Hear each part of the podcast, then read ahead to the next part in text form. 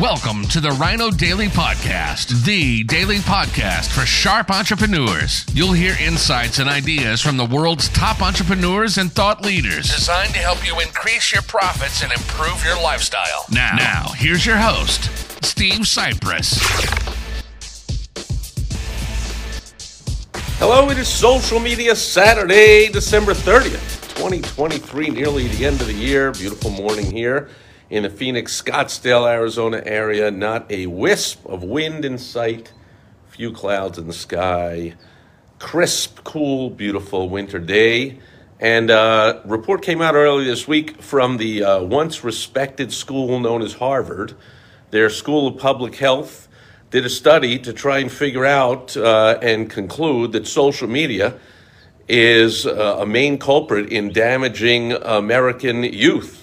These kids with all their mental illness on full display on the social media sites themselves, with all this uh, gender dysphoria and wanting, people actually thinking child genital mutilation is a good thing, and uh, and and uh, and I, uh, mispronouncing me, and uh, you know, getting all triggered and and microaggressed over everything, and just being really weak and useless. And so uh, this study, trying to figure out where's the culprit so maybe they can stop it and uh, get kids to uh, to stop all the mental illness. Uh, we'll see. It seems like a, uh, a big uh, issue.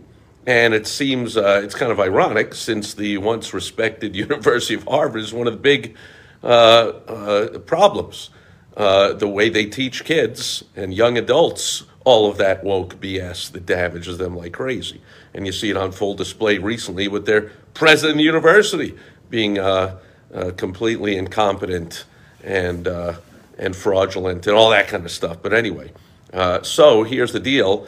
Uh, if you, for some reason, which I don't re- recommend, but you know, your business is your business, if you're using the top woke social media sites to, because those are the big culprits, to advertise to minors, teenagers, young adults, you might want to watch out. Possible regulations and changes will be coming soon, so don't, as always, I recommend don't put all your eggs in one basket. The top uh, uh, sites that raked in the most advertising off of kids were YouTube, TikTok, and Instagram.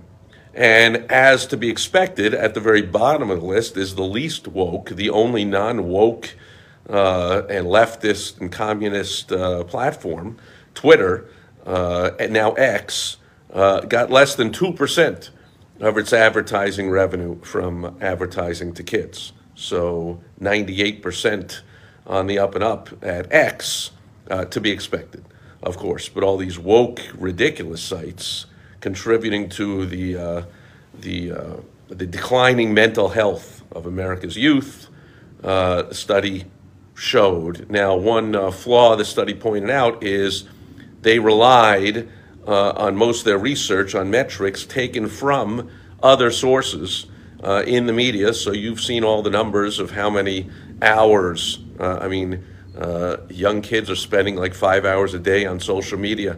ninety-nine minutes a day on TikTok, uh, eighty-something minutes a day on YouTube. Even adults spending like forty-five minutes a day on TikTok and YouTube. So, you know, social media, it's a big deal, and you can make big money with it.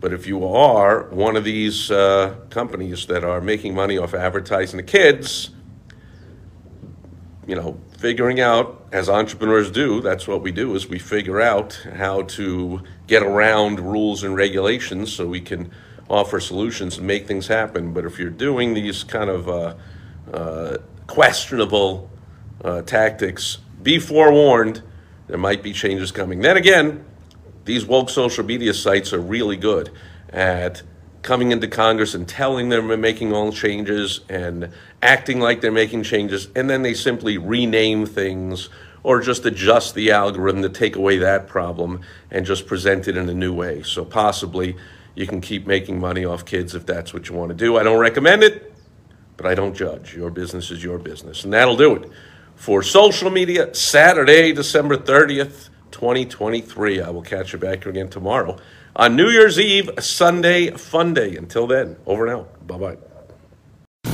Thank you for joining us today on the Rhino Daily Podcast, the daily podcast for sharp entrepreneurs hosted by Steve Cypress. Join us tomorrow for another exciting episode designed to help you increase your profits and improve your lifestyle. Also, go to rhino daily dot com for more great business exploding tips, strategies, and tactics from the world's top experts. Plus, snag your free copy of Money Making Monthly magazine. Goodbye.